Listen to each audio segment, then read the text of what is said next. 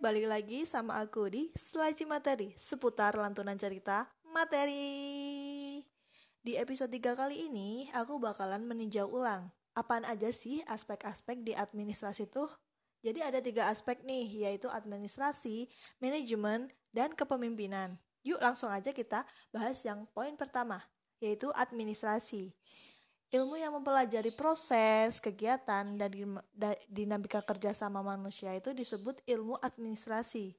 Kerjasama merupakan gejala yang universal sifatnya dan sudah ada sejak zaman primitif hingga zaman modern sekarang ini.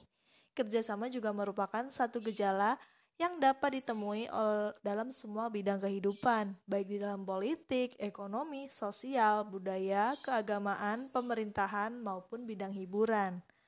Lanjut ke poin yang kedua, yaitu manajemen. Manulang menyebutkan bahwa manajemen adalah seni dan ilmu perencanaan, pengorganisasian, penyusunan, pengarahan, dan pengawasan sumber daya untuk mencapai tujuan yang telah ditetapkan terlebih dahulu. Manajemen juga sebagai inti dari administrasi yang berfungsi untuk menyelenggarakan PO Trishi, yaitu POCC si Henry Fayol atau planning, organizing, commanding, coordination, dan control controlling. Dan POAC yaitu menurut Giorgio Terry yaitu planning, organizing, actuating, dan controlling. Poin yang terakhir atau yang ketiga yaitu kepemimpinan. Leadership is the key of to management or administration. Atau menurut John Plevner, kepemimpinan sebagai seni untuk mengkoordinasi, memberikan dorongan, terhadap individu atau kelompok untuk mencapai tujuan yang diinginkan. Kepemimpinan juga disebut sebagai sebuah seni atau upaya mempengaruhi atau mengarahkan sikap, pendapat, serta perilaku seseorang atau kelompok agar bekerja sama mencapai tujuan.